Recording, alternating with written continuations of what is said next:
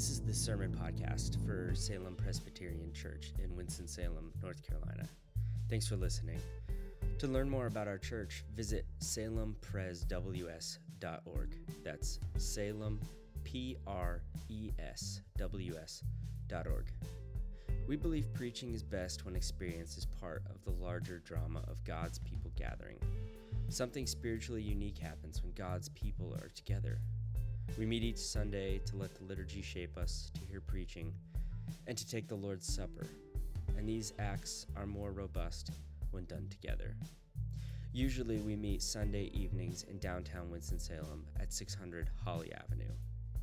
We hope to return to that soon. And as you enjoy this podcast, we hope you'll come with us when we can gather in person. Um, we're looking at the book of Romans, and uh, this evening we come to uh, the most important passage in Romans, I would say, and not just me. Uh, Martin Luther would agree, and uh, he called it the chief point and the very central place of the epistle and of the entire Bible.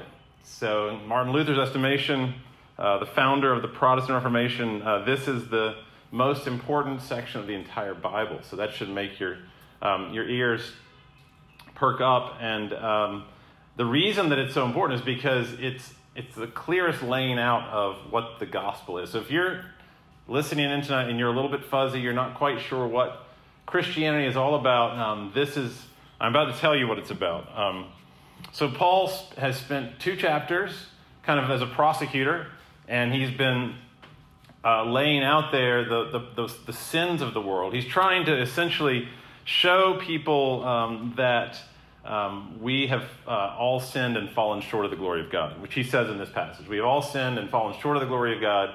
And, um, and so we live in this, this world that just is bereft of God's glory, which is, which is lacking, it's the vacuum of love. We, uh, he said first, he said all the Gentiles uh, are in that boat, and then he said all the Jews are in that boat. Everyone's in the same boat. It's like a, we're under the dominion of sin, is what he said, and totally captive to it. And just as our, you know, our country right now is in a place of such hostility and tension, you can feel that in the air. Um, Paul would say the entire world is in this place where we cannot get ourselves out of this place. And then he says, and this is the turning point in verse 21, but now. And there's a lot of those in the letters of Paul. There's a but God or but now. And this is where we see what the gospel is. So, all of that is the bad news, and this is the good news. In spite of the fact that we live in this world, this kind of soup of hostility and anger and animus and oppression, uh, Paul says, But now, verse 21, God has shown a way. It's not a human way, this is a way that God has shown to be made right with Him without keeping the requirements of the law. So without us being even loving or even becoming the slightest bit loving or moving even a step towards being loving, God has found a way to make us right. So that's the first point. Uh, the second point is that He does that the way that He makes us right without our doing anything at all. Even as we remain hateful, sinful people, uh, it says He makes us right because He presents Jesus as the sacrifice for sin. So 21 and 25 are the two key verses. And if you don't know anything else about the Bible, know those two things. That God has found a way to make us right apart from anything we do. And He did that by sacrificing Jesus for sin. And I'll just go ahead and tell you that that sacrifice is not an angry father, um, like beating up his son, because he's got to get his anger out on somebody. And so he finds his son and he, he, he, like, he hits him to get all his aggression out that he really had towards all of us. That's a really bad misrepresentation of what it means for Jesus to be a sacrifice for our sins. So I just wanted to say that before we get to that point. Um, that is not what he's talking about. You, you may have heard that growing up, but that's not, that is not what he's talking about here. So I want to look at these two things being made right with God, and then we're made right by the sacrifice of Jesus for our sins. So First of all, as I said in verse 23, Paul says everyone is not right with God. Everyone is, has sinned and fallen short of God's glorious standard. What is God's glorious standard? It is, it is his love. It is the love between the Father and the Son. and then the Son's love for the Father. It is the Spirit between them that is love itself. This is who God is. This is the glory of God. And this is what makes the universe, you know, spin around. this is what causes everything to move. This is what brings life to everything is the love of God in himself. You can almost describe it as a reverse black hole where a black hole pulls everything in and destroys it. God is the one who's making everything come to life and making everything move in the whole universe, his love. And what Paul is saying is that uh, we experience this world as a violation of that love. That in this world, um, that experience of, of the lack of love or anti love um, is just shocking because the world was made for love. We were made to love. He is love. And so uh, the world has fallen short of that standard. And if you've, if you've ever remember when you were um, first kind of rejected, when you first experienced that lack of love, maybe as a child, could have been by your parent, uh, could have been by a sibling, could have been at school on the playground, but it's just shocking because that's not what we were made for. And um, I remember uh, personally um, in school, this was actually a little later in school, but I remember a, um, a bully, one of those bullies, he might have been a football player, but he intentionally ran into me to impress uh, the girls, and he knocked me, uh, he, he knocked my locker into me so I, I fell down and spilled my lunch on the floor and my, I remember most of all my Coke, my glass bottle of Coke, uh, which they probably would not allow in school anymore, but that hit the ground and it, and it shattered, and the, the Coke went everywhere, and, um, and of course, uh, the girls started laughing. So that was an experience I had of a violation of love. Um, but then that wasn't the only reality. I also violated people's love. Um, we are all both victims and perpetrators of this. I, I remember another incident in, in, school where there was this incredibly kind chemistry teacher named Mr. Hunter, and um, he had a hearing aid because he was a little older. So we would uh, like pretend we were speaking and had a question. We'd raise our hand and like mouth things so that we weren't actually saying the words, and he would come really close and he turned the hearing aid up, and then we would like scream out the question right in his face. And we all just, you know, busted out laughing. We thought it was so hilarious. And, um, you know, both of these experiences just show that we both, um, we are violated ourselves, and we violate what is the universe's glorious standard, the glory of God, which is love itself. And uh, if you've seen the new movie Emma, it's, it's just come out. It's one of those movies that came out, but it couldn't come out, so it just came out on iTunes or um, Amazon. So, anyway, it's, it's a new movie. It's a, it's, a, it's a book by Jane Austen. And there is a scene in there about the violation of love uh, that, is, that is a very ordinary kind of violation, but it's a very, very powerful scene. So, Emma is this, uh, what Jane Austen calls a beautiful, clever, rich, young woman with a comfortable home and a happy disposition. And so she's on top of the world. She has a very high social standing. She has a friend, Mrs. Bates, who has a very low social standing. She's, uh, she is someone who's poor, and uh, she's very few prospects for marriage. She's kind of awkward. Um, and there's a party where, where, where Emma's there and Mrs. Bates are there, and Emma sees a chance to, um, to make this witty and amusing comment at the expense of her friend and kind of makes fun of her for being dull and talking too much. And Emma thinks she's being so funny, and her friends kind of half laugh at her, but you see the camera turns to Mrs. Bates, and you see the anguish and the shame on her face as she kind of stumbles around trying to find some kind of self deprecating words to, you know, to, to, to save face. And uh, I love how Mr. Knightley um, is kind of the guy who is that's the, the person that Emma kind of likes, and he kind of likes her. And, and he comes to her and he says, Poorly done, Emma, poorly done. And it's just a really powerful scene of the violation of love in a very everyday way. And the point I'm making is that there's this chasm between us and God, like, like the Grand Canyon. I mean, it's this gigantic, massive chasm between us. And if you've been to the Grand Canyon, there's a south rim and there's a north rim. People don't realize this, but on the south rim, it's like an arid kind of desert. Um, and there's not a lot of life there. And that's where most people go. There's also a north rim. And I couldn't believe it when we got there. I looked over and there was snow on that north rim. I could not believe it. Actually, at places over a thousand feet higher than the south rim. And it's got a totally different climate. And I'm just saying that it's like we have these two different worlds. And we're down here in this scorching heat, and God's up here in this land of love. And something happened in the history of the universe where this chasm developed. And think about humans trying to build, you know, a road across that, that canyon. I mean, it's, it's 18 miles wide, and it's 270 miles like from one end to the other.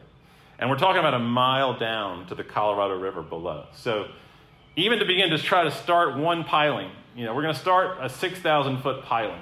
And we're going to make our way over. I mean, that's the attempt of humans to kind of bridge this gap. And through our effort and our goodness and our virtue, somehow make it over to the other side.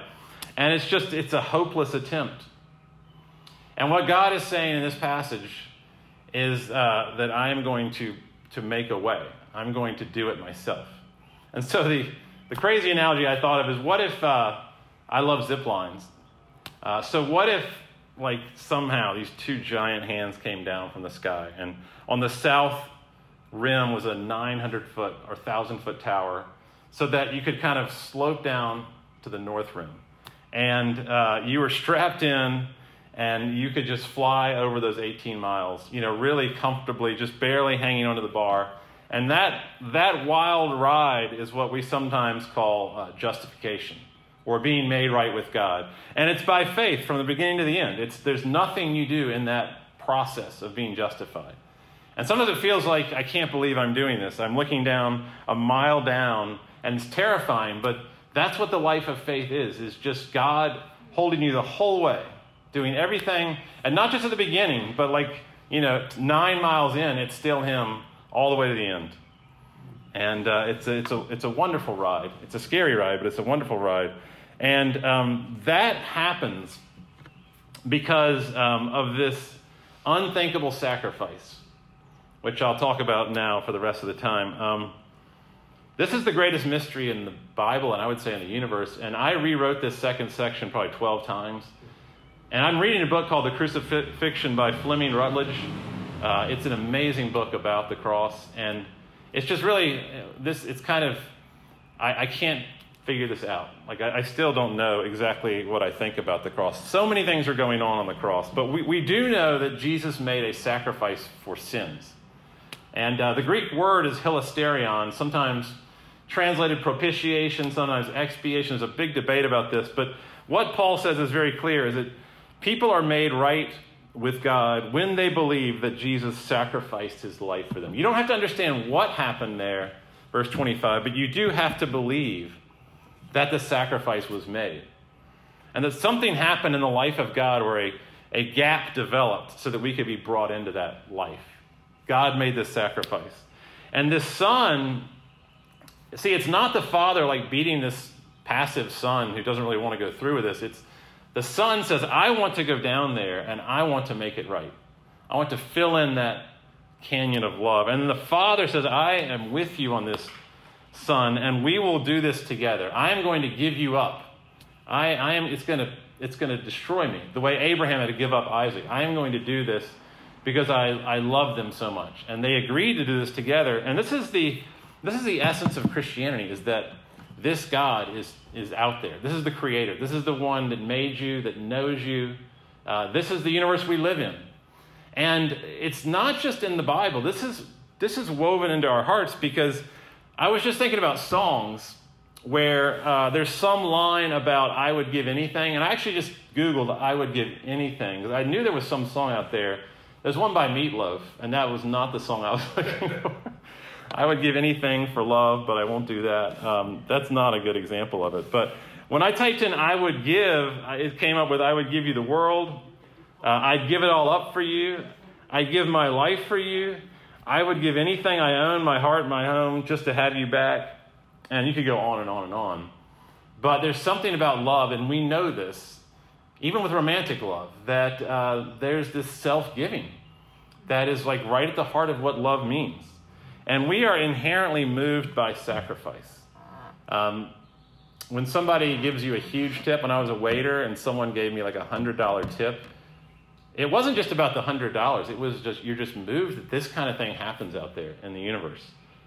Uh, when a stranger gives up his seat for you at a, at a game or on, a, on public transportation, or a friend that uh, you don't even know that well helps you to move in.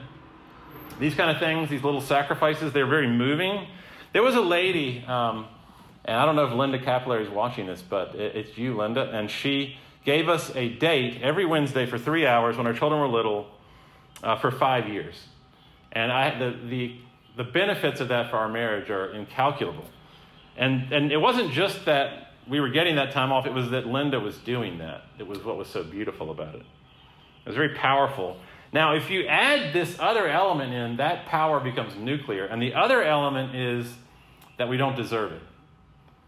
And so imagine if the person who tips you $100, you had ignored that table and you had expected nothing. You know, you didn't do anything right when you were waiting on that table. Or what if the person who gave up their seat, you had just insulted them?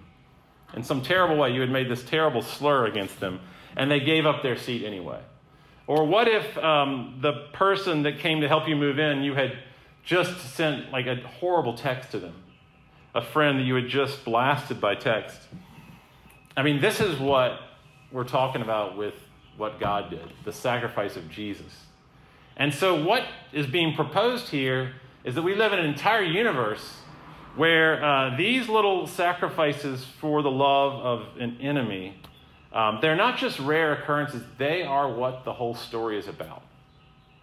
That is what the universe is all about. That's the central point of the whole plot. But now, you know, that's what changed everything. And so if you can imagine, this is kind of the, the only point of application of the sermon, but someone you're angry with right now, uh, somebody that you think doesn't like you, Usually we think someone doesn't like us for some very sketchy reason, very small amount of evidence, and then we stop liking them because we think they don't like us. So there's think about the person that is annoying you that you don't like because you don't think they like you. And now just think, what if my aspiration was to bless that person? Um, what if I joined in what the universe is all about and I gave myself for that person? I did something for that person, maybe anonymously. I mean, that would be joining in to what God Himself is like. And in particular, in this case, Jesus. This is what his ambition was. This was his secret ambition. Um, to quote Michael W. Smith, his secret ambition was to enter into a violated world, a world without love, a world opposed to love. And I'm going to make it right. I'm going to go down there and make it right. Can you imagine a political candidate today that says, I'm going to go and make America right. I'm going to set this right. I am going to bring these people together who hate each other, and I am going to, I am going to bring unity and love. That is not even close to what Jesus came and accomplished. In the most heinous violations of love, and I finally brought myself today to watch the video of George Floyd, and uh, it's really, really hard to watch. And so I don't know if I would say you should or shouldn't. In a way, I think it's important to, to just know what's going on. But this man uh, is doing nothing. He's in his car and he's pulled out. He's, he's handcuffed and then he's put on his stomach, you know, on the ground. And the really scary thing about it is that these four guys that are doing this, they are law enforcement. So this is, this is the face of justice in our country. And um, one guy has his knee pressed against the man's neck, George Floyd's neck, for eight minutes, just pressed hard into the ground. And you know that it's racially motivated, which is also incredibly scary. And um, when justice itself, in a supposedly enlightened country, you know, a country that we have really worked hard on becoming a just place where people are given rights. We've tried very hard and done great things. But when that is happening in 2020, you think, you know, if justice itself becomes a perpetrator and a violator of love, then who in the world is going to make this right? And that's what Jesus does. And it's an, it's an amazing thing that in the story of the coming of the Son of God to rescue his people, um, he is also unjustly handcuffed, tied up. It's amazing if you read the Gospels how much of the time is spent describing this one event. It's like the Gospel writer said, we've got to put that in there. That's what it's all about. So, almost like the second third of all the Gospels, I mean, the third third, the final third of the Gospels, is spent describing what happens to this totally innocent minority, this Jewish man in a Roman culture where the Roman legal system, which was the greatest legal system invented up to that point in the history of the world, highly, highly developed, that system is now perpetrating the most horrible violence, the violation of love against this man. And this man is God who has come to redeem people. And so, you know, human law slaps God, spits on God, mocks him. Hail, King of the Jews. He healed others, let him heal himself. If you're really the Son of God, come down from that cross. I mean, on and on and on. Uh, the, the human law tortures him and crucifies him as a capital punishment, as a, as, as a man of treason. And we know that all of this happening is love itself bending down to the world and scooping up all of our horror, all of our violations, and drawing them into himself. And in doing so, obviously, all the violence is piercing him. He's bringing all of the injustice and the violation into himself. And sometimes people think that justification uh, means that God makes this legal declaration, like he's like a judge just striking a gavel, you know, so ordered um, that it's just a, it's just a, a legal declaration. But that's obviously not at all what's going on. It's this is suffering love and the desire of suffering love to have us and to have us without turning without turning a blind eye to all of the injustice. That's that's the amazing thing that Paul says here. Verse 26 and 28 uh, verse 26 really goes into great depth about this that he must he must save us and remain fair and remain just. So as he's making sinners right, he has to someone has to receive the penalty and, and the violence, and he chooses to. And so it says he is both the justifier in verse 26 and the just one. So he is justly justifying unjust people. That's what the sacrifice of Jesus for sin means. And I'll just end with this uh, illustration. I thought about what happens when you, you know, when you when you collide these things together. The just God reconciling to Himself unjust people. It's uh, it's like this big reaction, this massive reaction is happening on the cross. And I saw uh, at Volcanoes National Park, I saw lava going into, actually coming off a cliff and dropping a decent ways down into these violent crashing waves. It was, it was one of the most incredible things I've ever seen in nature. This, you know, you've seen lava, that dark molten red liquid just pouring down, and then this pounding gray surf is coming up, and when the two collide, you hear this sound, this hissing sound. And all this steam is just covering all the people watching this. And as that is happening, you actually see land forming. This is how land was formed when lava hit water and began to crystallize and harden. And what I'm saying is that God making sinners right with himself is, has that kind of power, that kind of reaction. That's what we see on the cross is love himself being crucified for violators of love. And once again, we, uh, we come to a place where we would love to, to do this and to receive the sacrament. And we, we plan to do that very soon. So praise God for that. But for now, we, we wait um, and hope and long for that day when we do that. So uh, let's continue our worship by uh, singing this last.